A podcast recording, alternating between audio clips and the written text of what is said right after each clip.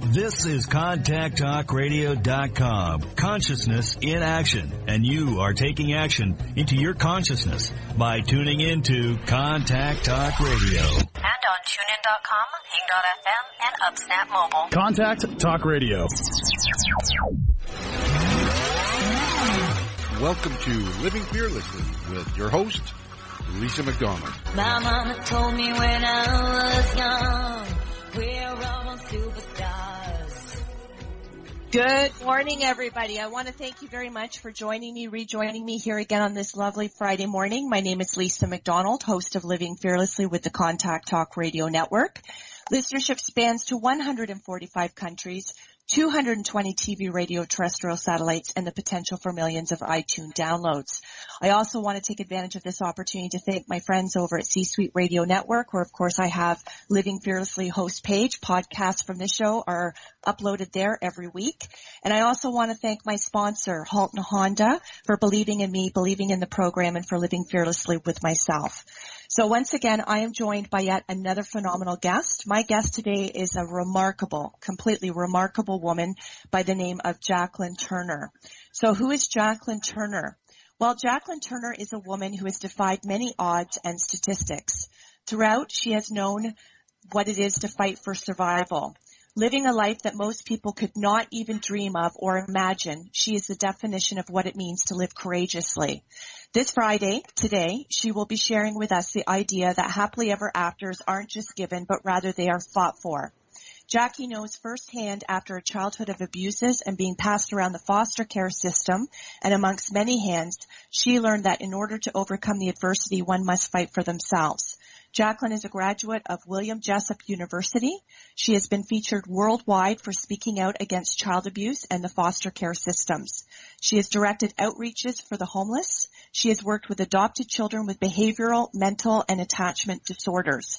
She is the director of Respite for Defending the Cause Regional Alliance. She is a part-time preacher and youth director to at-risk and low-income youth and her legacy of creating happily ever afters, not just for herself, but for the impact of the world's underdogs continues.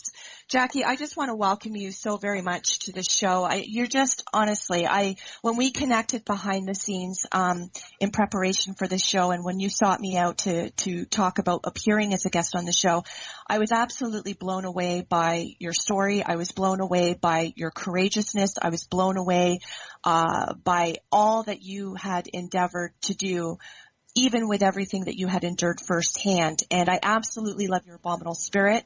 I love how you're empowering other people to empower themselves. You're the perfect living fearlessly guest. So I want to welcome you to the show. And I want to say thank you very much for the gift of your time and for all that you're doing in the world today for yourself and for others. So thank you. Thank you. So I know that we, we want to, uh, you know, focus primarily on the here and now. Um, mm-hmm. you've told, you've told your story, your backstory thousands of times to countless of people. And of course, that's the story that resonated with people. That's what's kind of put you on the global stage. Um, mm-hmm. Um, but just just to give our listeners though a little bit before we move on to the trajectory of what you're doing now and all the things that you've got outlined for yourself and forecasted in the future. Um, let's just give the listeners an opportunity for those who may not be familiar with your story or with you, given we are an expansive global reaching radio network here. Um, can you just kind of give the listeners a little bit of insight as to how this originated, how you kind of became, uh, you know, I don't want to say an overnight success because it kind mm-hmm. of glorifies, unfortunately, the tragedies of what you've gone through. But in terms of the, the, the amount of people who have resonated with you, how did this come to be? If you can tell us about your story. Okay. Um, so my early life wasn't an easy one. Um, I've been piecing it together for years. It's one of the downsides of um, adoption or being in the foster care system. It seems like people who don't don't really care about your life so much. They have more about your life than you do. But anyway, over the last few years, I've been piecing together um, different aspects, and the parts that I do know is like um, I was born in um, New Jersey, and during that time, uh, I was born to a teenage mom and then a teenage dad, and they had me on a one night stand. During that time, like in the first year of my life, I was traded for drugs for about a thousand dollars and then I was traded for a house. And then I ended up with a family. I don't know if it was legally or Ill- illegally, but I ended up with this family. And with the family, they owned a church, but at the same time, they, um, and our home life, they would lock me in closets, beat me, um, not give me food, and I was stealing from preschool at the age of five, um, people's lunches so that I could feed myself. Um, after that, at about age nine, I was abandoned and left on the stairs of DYFS in which they put me in foster care for about two years. And then in foster care, it wasn't too, too awful. It was like my first little bit of freedom. Um, but while in foster care at the age of 10, I was molested for the first time. And after, at about age 10, my birth mom, I believe she was my birth mom, came to court and said, um, I don't know if she wanted me back or what was going on, but I was whisked into family court for all of maybe five minutes because the foster care lady said that um, she doesn't know if this is my mom and I shouldn't go with her and she just wants money. So they whisked me in the court and for like five minutes they asked me if I wanted to go with this lady and I said no. And then I went back into foster care for another year. And then at the age of 11 my birth father came along. And um, living with him was really difficult because he he comes from a family of boxers, so there was a lot of of beatings and, and getting punched in the face. I still to this day have like a nick in my eyebrow, a chunk missing from my lip, one ear that's a little bit more closed than the other, and it's like it's interesting because I look in the mirror and I still see the scars, but every year that passes, it's becoming more and more beautiful because I remember, you know what, I made it. Beautiful. hmm And then, um, so anyway, after that, I started at about 16. I started running away to Philadelphia. Um, in Philadelphia, it was really difficult because that's like pedophile city for um, young girls and young runaways. While out there, um, it was hard. Um, there was a security guard who was working at a Greyhound bus station. While I was there, I wanted to go and see this movie and it was called The Passion of the Christ. So I got a movie ticket to go into The Passion of the Christ. And that was the place where I only made it through. If you've ever seen that movie, it's like a really hard story about the mm-hmm. life of Jesus. Anyway, about 20 minutes into it, I just went outside the door and I just started bawling because as I was seeing Jesus get beaten, I just felt like, you know what? I'm living this life and I was so angry at God in that moment because I was like, you know, I'm in this situation too, but the difference between me and you is you can stop it.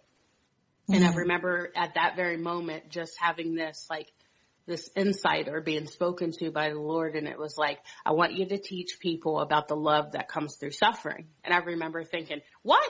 I don't want to teach people about the love that comes through suffering. I've suffered enough. Anyway, mm-hmm. so, and then at, um, when I got taken back, I finally, I got arrested because I was trying to steal clothes um, so that I can re look a little bit better because it was almost a week I had been out in Philadelphia on my own. I ended up going back home and when I went back home, I went into a YES program for runaways. And while there, I got a counselor and this counselor, um, every single day after counseling, he would end up, um, doing things sexually to me. Um, and I've always like, until I was about 23 and I went through therapy from like 21 to 23 at a ministry program in Northern California. Until that point, I had always carried the shame of letting a 40 year old man hurt me.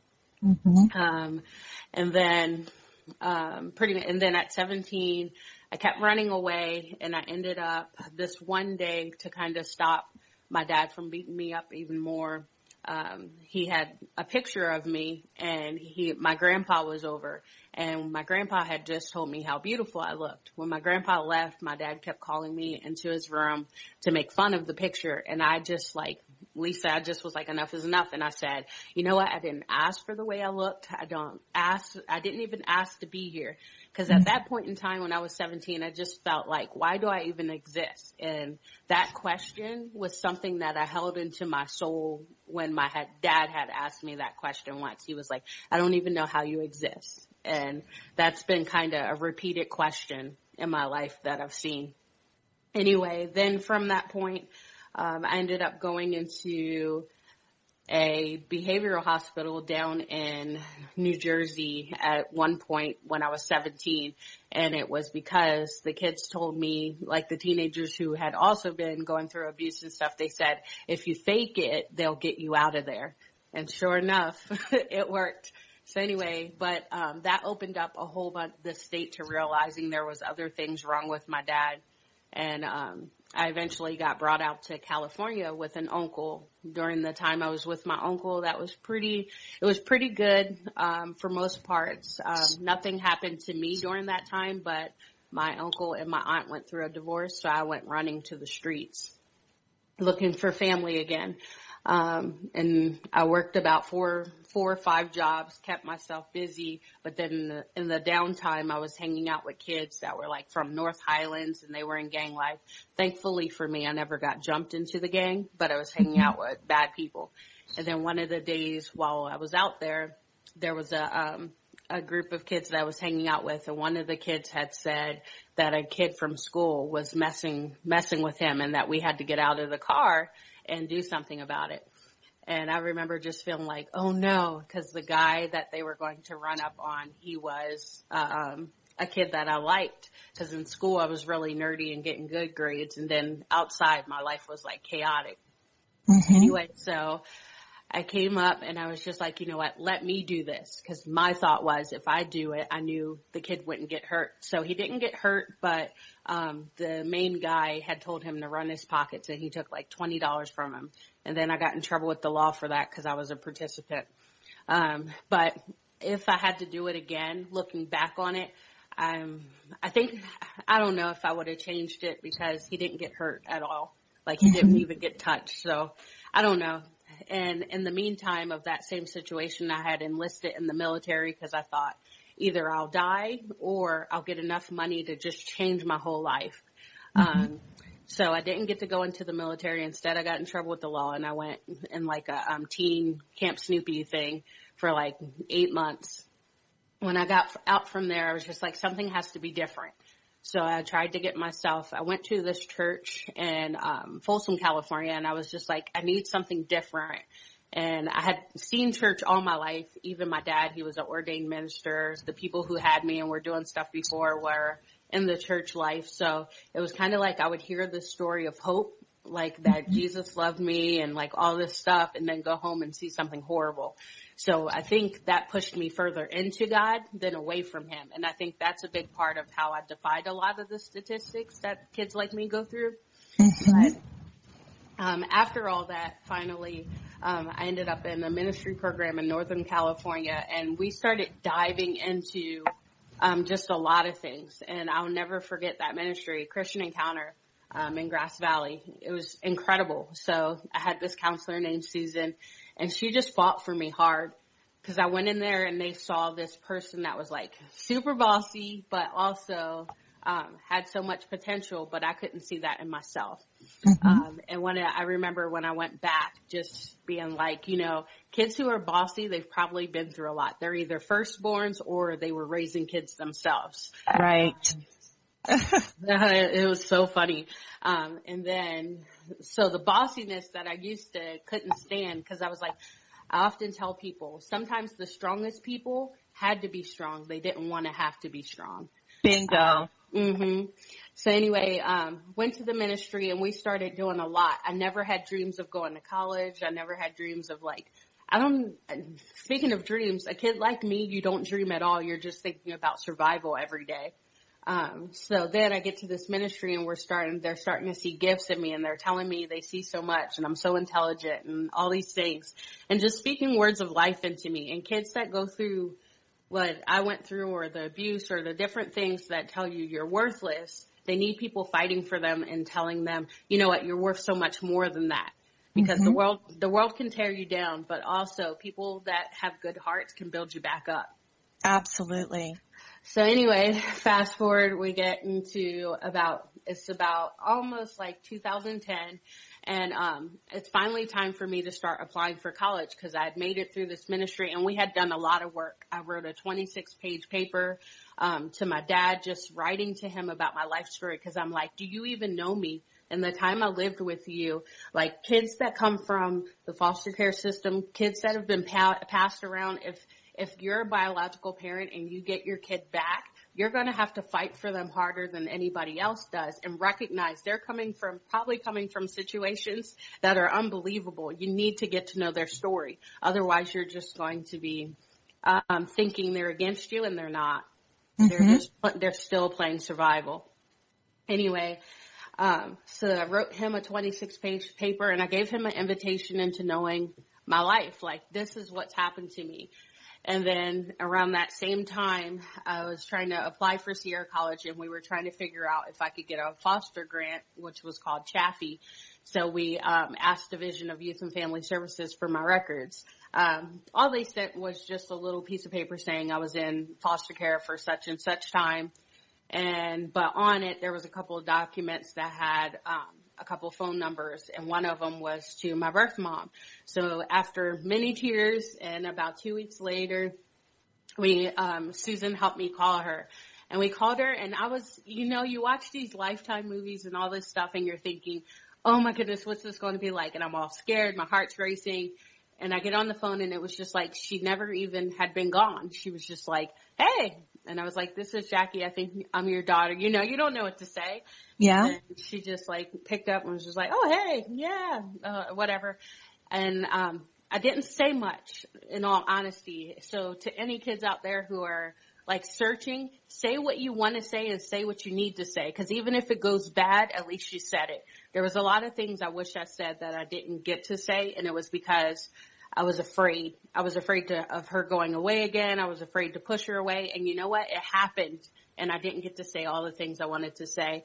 So one of the things I feel like is, um, I had asked her if she had on the second phone call, the first phone call it was just, it was really short and just kind of like, wow, I found you, you know, and this, you know, a few little minor things. And like I said, I didn't want to say anything that would make her feel guilt or shame. And it's amazing how, uh, us who have gone through like the abuse Yeah. pain, we like are so concerned about the people who have hurt us feeling Mhm. shame.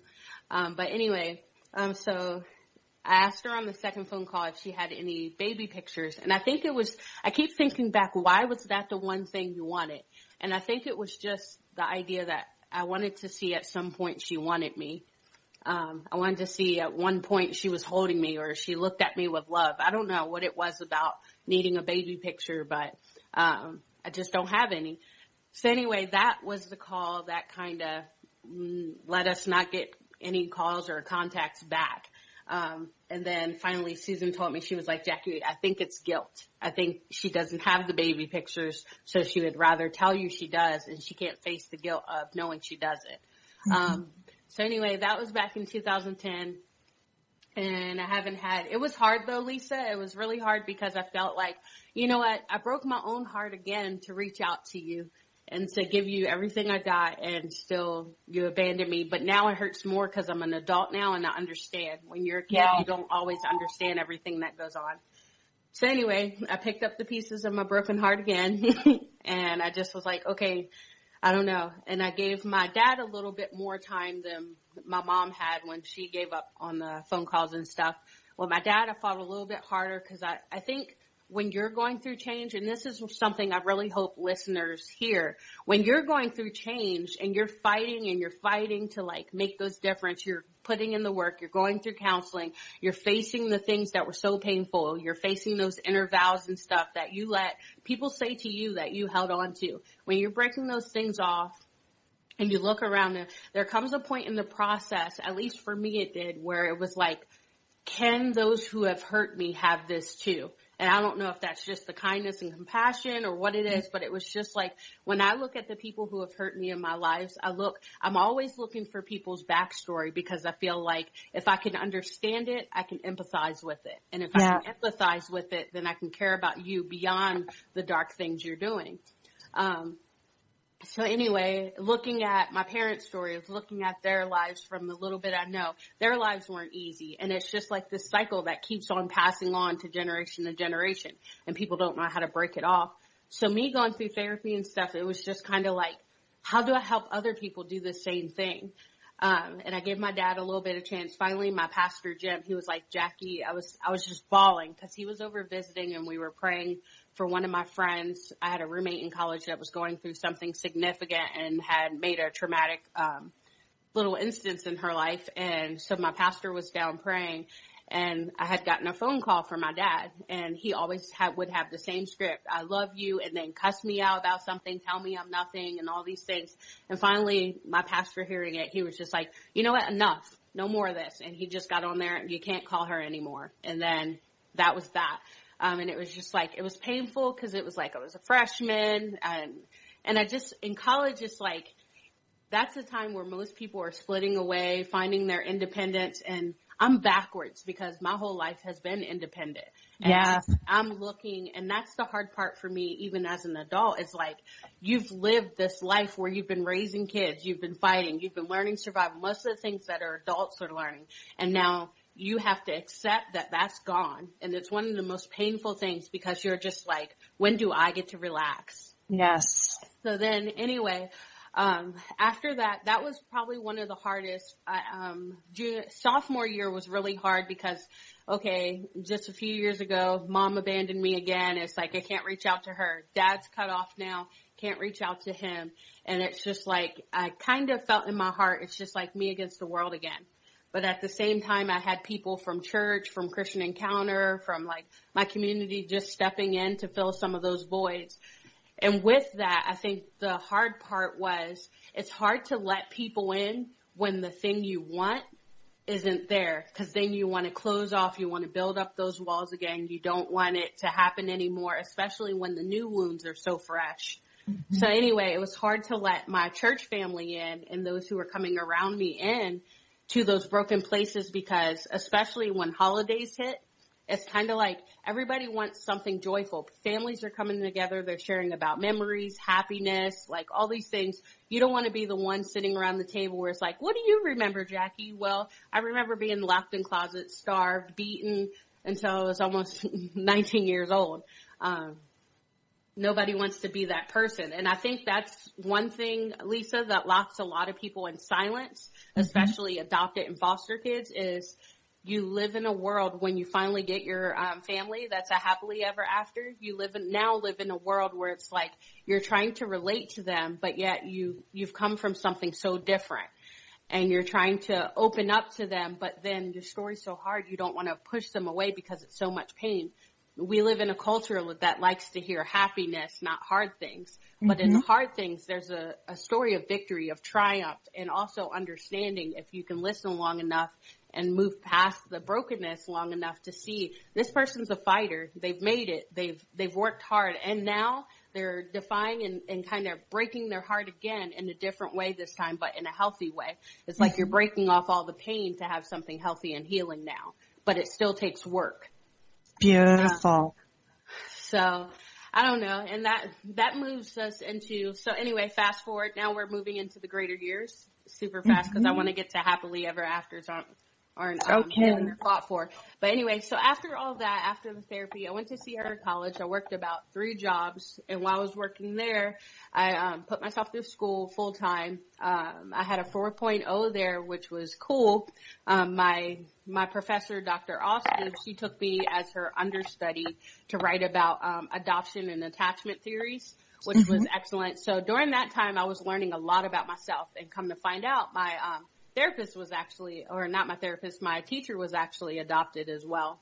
Wow. So then there was this connection she didn't let me know until the end, but I was just, I was like, why is she always telling me like I have such passion and all these things and she loves what I'm doing? And then come to find out I was speaking right to her heart. So then anyway, um, I was traveling down with my other pastor, Mike Petrillo, and we were at um, William Jessup University, and I remember it was raining, and something just inside my heart was just like, you need to come here. So the tour was going ahead, and I just stayed back, and I got on my knees in the rain, and I was like, God, you gotta bring me here.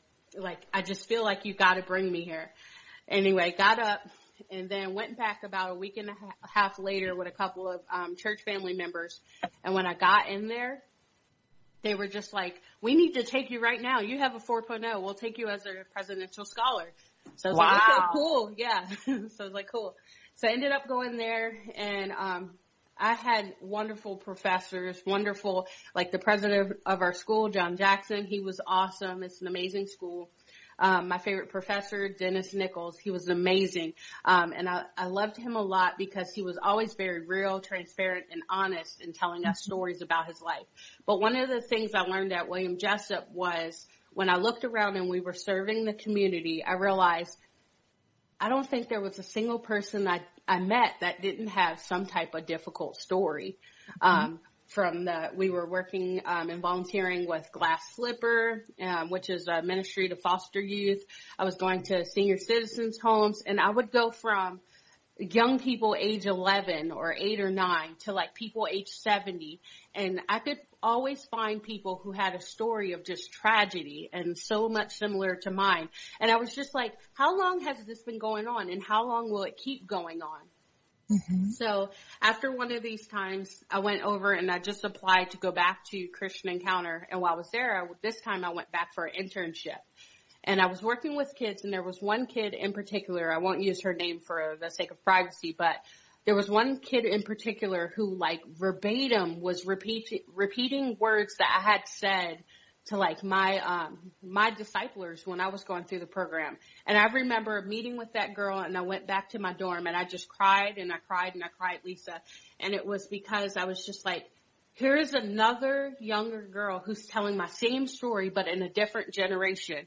And then that or later that week I went over to a senior citizens home and while I was there there was this 70 year old woman and she was sitting in the corner. She had baggy jeans, a sweatshirt hoodie and we were doing craft events and she was just alone in the corner. I was like, why don't you come and join us? And she had a sassy attitude and she was just like, I take care of me. I do this finally sitting down with her after a while, I find out she had a story like mine. And I'm like, you're like 70 years old, you know? Mm-hmm. And it's just kind of like, this has been going on for generation after generation. So then this led into 2013. I got back home and it was just like, we're hitting the holiday season and holidays are always hard because there's so much to it. My birthday's January, Christmas, then you have Thanksgiving and it's just like this long period of families being thrown in your face. Um, and at the same time, not freely in my own way because I was closed on off and had the walls and because it's weird because I was trying to protect while trying to open up at the same time. Um, so I was trying to find somewhere where I could speak about what I really fe- felt and not hurt anybody. Um, so here's the story of my ad. I go and I'm just like a half a paragraph and I was just like, I just want somewhere where I can talk wholeheartedly and not have to worry about anyone being hurt because they're not doing good enough or th- things like that. Cause you don't want to hurt people who love you, you know?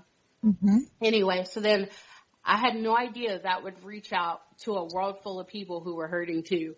So I started getting in emails like immediately and it was like kids and like teenagers and then adults and they were like, we've wanted to do this for years. Some people, like I got like four um, suicide notes that people were going to um, kill, kill themselves that very day because they were hurting. And I kept those, I kept those because I was just like, I wanted to remember I'm fighting for a lot of people, not just me. Then Beautiful. I started, so then I started, um, I was like, how can I help them?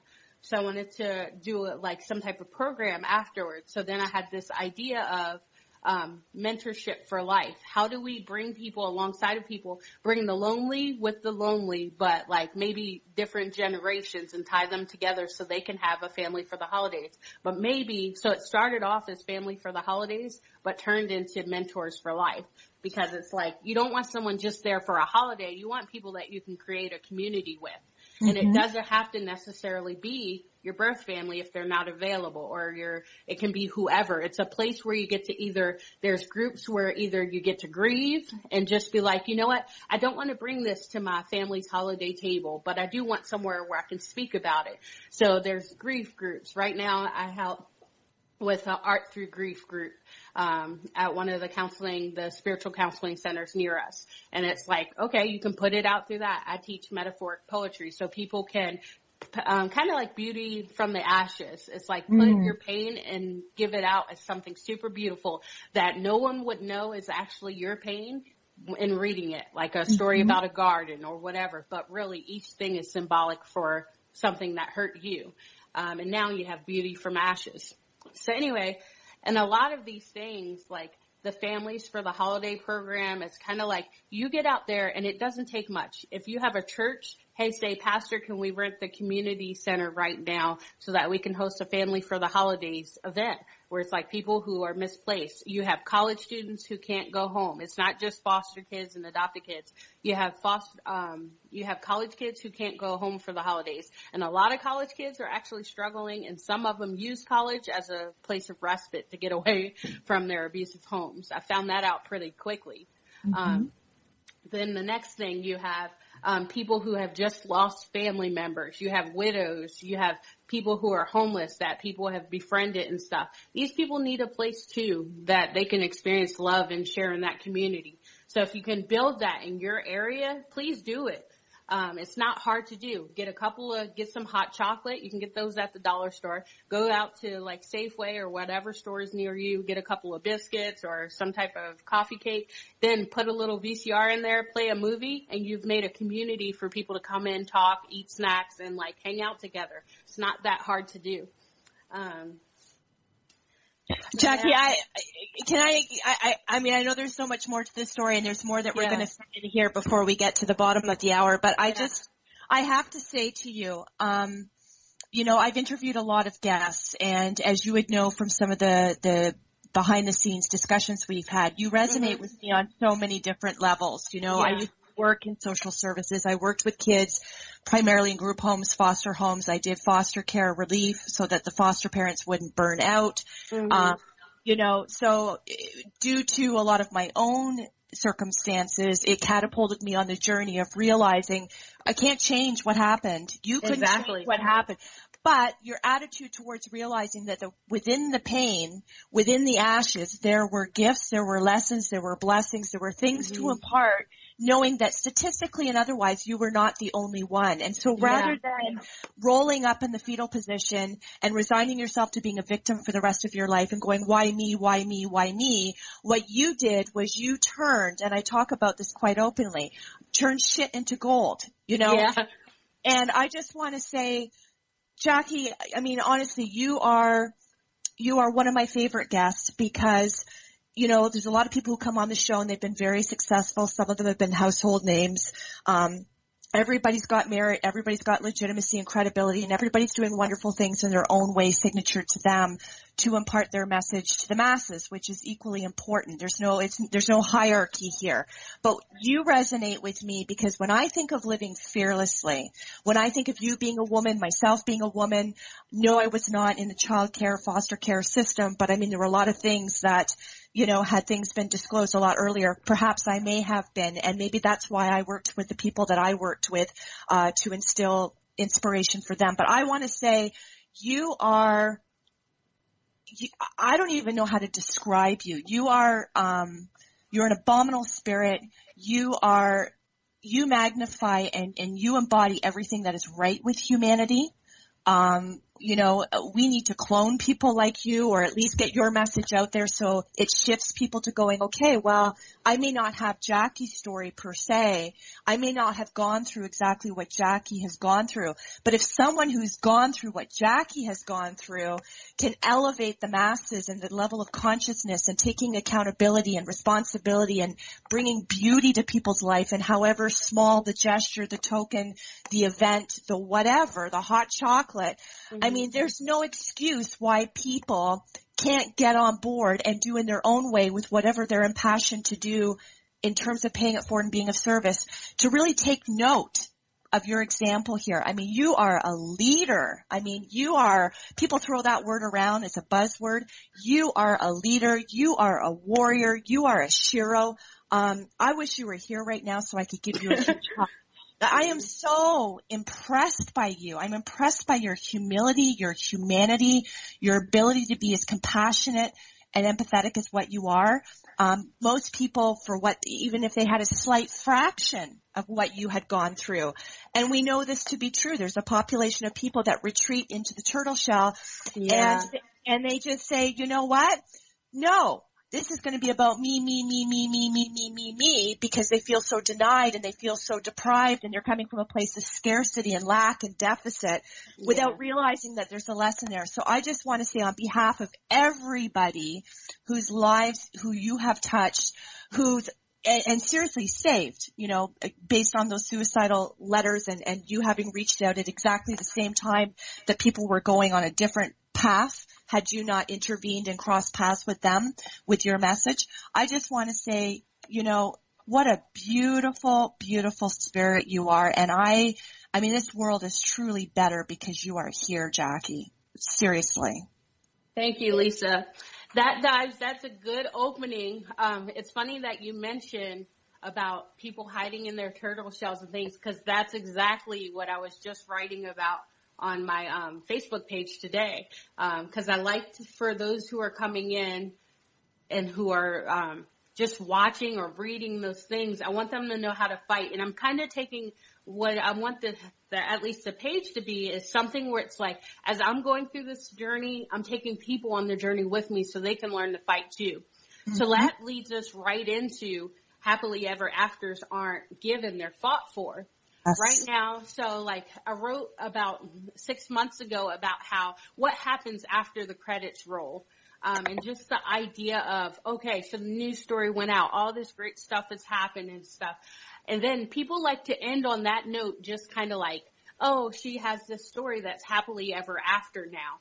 And I'm like, no, I'm still here in the dungeon with you. I'm still pioneering and treading through the forest with you as well. But here's what we have to do. We have to get up from underneath the blankets of fear. We have to get up from the pillows of tears. We have to get up from underneath all the sorrows and sufferings. And now we have to fight because before I used to tell myself like, you spend a lot of time fighting for something better and in your fight for something better, you saw a lot of things that were hard. But mm-hmm. now people have opened up their lives to you and they love you, they want you, they care about you. And it's like now you have the exact thing that you've always wanted. Are you going to fight for that as hard as you've been fighting your whole life? And a lot of people, as soon as they get a glimpse of love or care or or any of that. We want to retreat, we want to run, we want to because we don't want to be failed again. It was so heartbroken and we felt so shattered. Do we really want to put ourselves up for that again? And the answer has to be yes because you have to see there is something better. Um, you've dreamt about it, you've wanted it, and it's time to like get up and start fighting for that. So now I want to tell you guys what it's been like since since that. I did graduate from William Jessup. I got an Yay! outstanding yes. I got my degree in pastoral ministry. They had, oh, I got to tell you this quick story. So it was graduation time and I was thinking, oh no, I always get knots in my stomach. I don't like getting awards and stuff. And it used to be because I knew here I was doing something fantastic and yet when people would look around for where my family is, there would be no one there looks like me or anything. And then people come up and want to take pictures, where's your family? And all that. And it's like something that's supposed to be so joyous for a person like me can be so painful. So here's graduation, my church family is there and stuff. And one of my teachers, Fritz, he had let me know, he was like, Jackie, I think you're getting something pretty significant. I had already racked up quite a few awards and scholarships and stuff, but at the very end of this graduation, I had got a award called the Faculty Choice Award, and it's like the highest honor of William Jessup. So they call, they say all this stuff, a voice for the voiceless, um, enhancement to the world, blah blah blah. And then they get to the point where they call me and my legs are like stones. So I'm walking this slow walk. I just wish it was over already. And all of a sudden I hear my friend Jay Bate go, we love you, Jackie. And then the whole auditorium just erupts and they started cheering my name and it made the walk so much easier. And in that moment I just realized you have a bigger family than you know. Um, and then, I don't know, fast forward to today, I have a wonderful family. I have a triple threat family is what I kind of call it. it's like RWK. I have three families and one that have become like my soul family. Mm-hmm. And I don't know, I love them a lot, but they're teaching me what it is to fight for me and to like, Cause I keep asking myself, who is Jackie outside of the pain? Who is Jackie outside of this terrible story? Like who was the person that God created you to be? And like asking myself, would you have so much compassion if this, uh, if you didn't go through all this pain? I think I would just because of the way my personality is. But in, in all aspects, my family is teaching me like, one, if you've been through abuse and stuff like that, you can be so apt to getting in there and just letting everybody now it's like I worked and I had to fight and I had to go through all this stuff and here's my sad story. And now you do something about it because you feel guilt and you feel sad that I went through that. That's not what you do to people you love. You mm-hmm. fight too. What that means is you're getting up and you're saying the same way you're fighting for me and you're loving me, I'm going to fight for you too and I'm going to fight for myself. And what that means is getting up off of the bed and saying, you know what, today I'm going to work. Today I'm going to school. Today I'm not going to, I'm going to try and work so hard to be in the present and be in the moment and enjoy this moment with my family. Um, when the flashbacks come, like taking time to share them or saying what you need. So if that is, you know what, my family is having this wonderful moment right now, but it's, it's bringing me back to this place. Have Mm-hmm. something where you can share, you know what, I'm having kind of one of my moment. Use your secret code word or whatever so that you can go and take the space you need and then come back and join your family so that you have them know that it's not them, they're not, that they're not doing something terrible or whatever. Cause we do. Um, one of my family members said something that was really potent. She's like, when you guys, when you come through abuse, it's like you're walking with, when you're on the other end and you're a person who loves someone who's come through abuse, it's like walking on landmines because you never know when you're going to Yeah. hit something that's hurt them. And it's like, I just, I don't know, me and my therapist was talking recently and I was just like, you know, sometimes we're so afraid of landmines and I'm like, but if you walk near them or walk close to them or even if they explode, at least it's over. Or the mm-hmm. eggshells, we walk around them all the time and it's like, walk on those stupid things so they crack and you can sweep them up. It's just like we don't learn by being afraid of everything. I'm tired of being afraid of everything. That's been my whole life. Of being Love it. And then survive. No, it's a time where we face those eggshells. We face the love that we've wanted to run from, but now it's time to actually receive it. We get up and we do the hard work so that we can have the love that our family wants to give us and also give them our love. We don't just to have it one-sided. People get burnt out by one-sided relationships. We can't be a people that sits up there and lets our family do all the work while we're staying in a place of sorrow and suffering. We have to climb out. We have to be present to enjoy the memories. Right now I have a lot of memories. I have memories of my family dancing in the car. I have memories of like just drinking chocolate milk till we're sick. Gingerbread houses. I have memories of us going, we have a tradition where we go to round table pizza for some of the birthdays. Um, I have another tradition where one of my, um, one of my um family members she was like you know what? We're having soul food because you know what? I'm white but i'm black in my heart. And it's like just these random things that my family does to make me fit. My pops he one day he came from work and i had asked him a question. I was like you know black people have white palms I wonder why you guys don't have black palms. I think that would fit, a lot of the situation, fix a lot of the situations. So then my pops just thought about it. He had that cute little smile he gets. Well, then he comes home like two days later and he um, works on cars sometimes, and he had like um, oil all over his hands and stuff. And he comes comes home with the biggest grin on his face, and he says, "Jackie, look, black palms." It was so cute. Anyway, there was just like I don't know.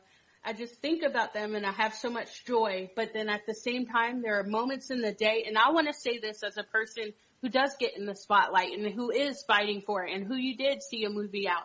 Like, it's like this. I feel like those moments of joy are something to be had, but what breaks my heart the most is the moments where I can't see my family's love because pain from somebody else has has eroded that moment. And I keep telling myself, Jackie, don't let the people of the past keep you from the people of the present. Mm-hmm. And how we do that, I feel like is people are afraid of going back to therapy. People are afraid of, of doing the counseling field, but I feel like you have to so that you're not like you're having a good place to get out those hard things. You cannot, if you've been through a past like mine, you cannot get through it without having somewhere to talk out and like really see that stuff for what it is. And I think a part of it is one of the things I really want to say to you guys is now that I have a family, in some areas it's gotten harder because in the aspect of seeing what a family is supposed to be like, as an adult, it now shows me how bad it was before. Um, and that's really, really difficult. Um, I'm working um, with youth at, at a um, at a church, a prominent church, and I was looking at a little girl, and she just she brings so much delight to my heart, and she's four years old, and someone had said um, her name and said, "You're almost five. And the moment I heard you're almost five, it took me back to being five years old locked in the closet. And when I looked at her, I saw how small she was and I thought, how could anyone do anything like this? Um, and just like in in significant things like that happen all the time and you're trying to pull yourself back into the present fight for it. Be in the present and realize, I want you to realize how bad it was because for me, I was worth more than being a little girl locked in the closet. I was worth more than being molested by a counselor who was supposed to help me. I was worth more than being passed up and traded for a thousand dollars for drugs. And the more and more you press into that stuff, the more and more you realize that garbage that happened to you does not, like it does not define you as garbage. People Yeah. didn't see the diamond in the rough. And to live fearlessly, as you call this station, is living fearlessly is getting up and saying, I'm worth this love. I'm worth having this family. I'm worth fighting for. And you know what? They're worth it too. They're worth me fighting for because they deserve me too. And, and knowing our worth again. This world and our situations have stolen a part of what we were supposed to believe about ourselves and it's time to live fearlessly and take that back. Wow. So Wow. it's time to, I wrote a song not that long ago and it was inspired by my family. And it was cause like, I don't know, I look at them sometimes we're sitting, we have this tradition of sitting on the couch watching our um, favorite shows in the week. And I just sit there with my family sometimes and I'm just like overwhelmed with love for them and just like feel so grateful they're here with me, you know? And then in that moment, it's just like, you know what? You're going to fight. You, you really, you really have this. And, and like, look what God has made from the ashes. Beautiful. And I just really feel like I'm in a time where it's like, I don't know, how can I not love you? Like you're just so beautiful. And in the middle of all that, just feeling like this fight is worth it. There's times where you're going to cry. There's times where you want to hide again. There's times where you want to retreat. You know what? That happens. It, it, it doesn't mean you're failing when you have a little setback. You have to step up day by day and find yourself and climb up out of that pit and each and every moment say, look at your life and say, I'm worth this. And the people who love you, they're worth it. So you keep fighting and you, you stay alive even when it hurts because it matters. Right. Well, Jackie, of course, you know, the, the, the time on this show with my guest always goes far too quickly for my liking. And I mean, there's just so much ground to cover. And I think you've done a wonderful job in the short time that we've had to really impress mm-hmm. upon some very pertinent information, some tidbits, some insights, some wisdoms. And I can't thank you enough because I know that this is going to resonate with the audience, whether they're able to participate in the live show right now or they play back the encore once the podcast link has been uploaded, which will be shortly. But I just want to say you are a remarkable, remarkable human being. And I really implore people to really listen and take heed of what Jackie has had to say. As somebody who's gone through some of the most heinous things that are anybody could possibly conceive of or imagine happening to a child and throughout the course of her entire life and yet still having the tenacity, the spirit, the self-love, the self-empowerment to not only fight for herself and show up for herself every day and embrace her own abundance and her own greatness, but but spreading it out to other people and being the anchor for other people and knowing that that very much is defined and set the stage for her journey, her mission, her purpose.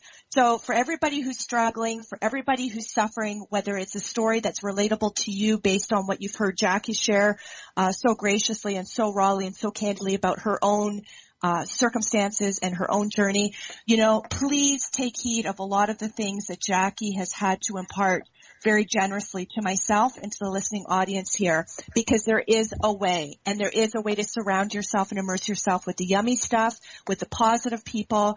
Uh, people can be trusted. Not everybody in a position of authority is going to hurt you or take advantage of you. Um, just live fearlessly. We're here to uplift you to fear less and to live more. I want to say thank you very much to um, the 340,000 Living Fearlessly podcast subscribers. It really warms my heart to know that our message and the message of my guests and everything that we share and talk about is resonating with you. It's impactful. It's profound. You're, you're gaining value out of this.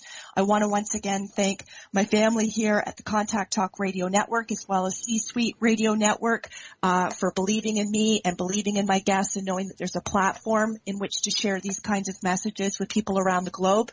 I want to thank my sponsorship, Halton Honda, for believing in me, sponsoring Living Fearlessly with Lisa McDonald. I want to welcome you back uh, here. We do this again every week on Living Fearlessly with Lisa McDonald with the Contact Talk Radio Network, uh, 8 a.m. Pacific, 11 o'clock Eastern. And I want to wish everybody a phenomenal, phenomenal weekend and really take note once again of what Jackie has had to say because there is so much beauty in what she has said and the life that you're living right now and the lives that you're enriching, Jackie. It's just, it's, you know, I'm speechless. So I just want to say thank you for the gift of your time to the listeners, to Jackie. Jackie, you take care of yourself. Let's stay in touch behind the scenes and keep rocking it. You are beautiful. Beautiful. Thank you. Love you guys. Love you too. Take care and all my best, everybody. Bye bye.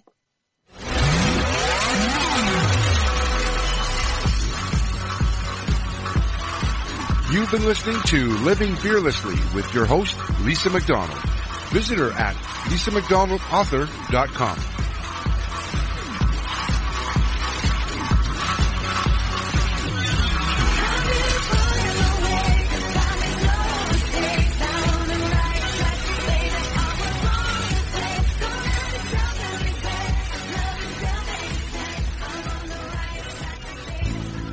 This podcast is a part of the C Suite Radio Network.